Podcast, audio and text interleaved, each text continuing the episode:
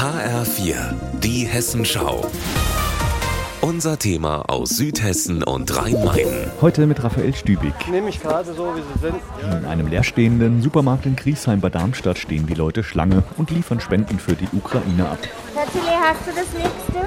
Monika Schahn und ihr Mann haben vor zwei Wochen schon Lebensmittel hergebracht. Heute sind sie mit vier prall gefüllten Koffern gekommen. Wir haben Bettwäsche, Koffer, Rucksäcke, Spielsachen, Puppenwagen und Damen- und Herrenkleidung. Ich finde es eine tolle Aktion. In zwei Wochen kommen wir wieder. Das Sammeldepot hat der Darmstädter Verein Partnerschaft Deutschland-Ukraine-Moldova eingerichtet. Am Tag nach dem russischen Überfall vor einem Jahr hatte der Verein auch den ersten Hilfskonvoi aus Hessen in die Ukraine geschickt.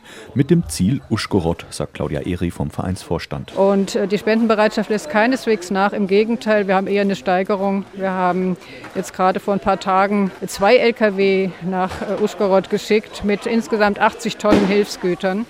Und äh, vier Wochen vorher hatten wir auch 60 Tonnen nach Uschgorod geschickt. Darmstadts Partnerstadt ist vom Krieg bislang zum Glück verschont geblieben. Die Universitätsstadt mit gut 100.000 Einwohnern in der Westukraine hat aber mittlerweile rund 40.000 Flüchtlinge aus den umkämpften Gebieten aus dem Süden und Osten aufgenommen. Die sind halt auch mittellos, das muss man auch wissen. Ja. Die kriegen ein Dach über den Kopf und die können sich in diesen Sammelstellen mit Kleidung und dem Nötigen versorgen. Also Lebensmittel ganz vorne, äh, darüber hinaus Hygieneartikel natürlich, Seife, Zahnpasta, Zahnbürsten, Elektrosachen, Generatoren immer noch, haben wir auch einige, Kühlschränke, was man so braucht, wenn man nichts hat. So, das ist ein Ähm, genau. Medizinkasten, Genau, den müssen wir extra. Das Alles- ist, da ist Lego drin Okay. und das ist alles Kinderspielzeug. Ja, nee, dann Genau. kann man es so lassen. Vielen Dank.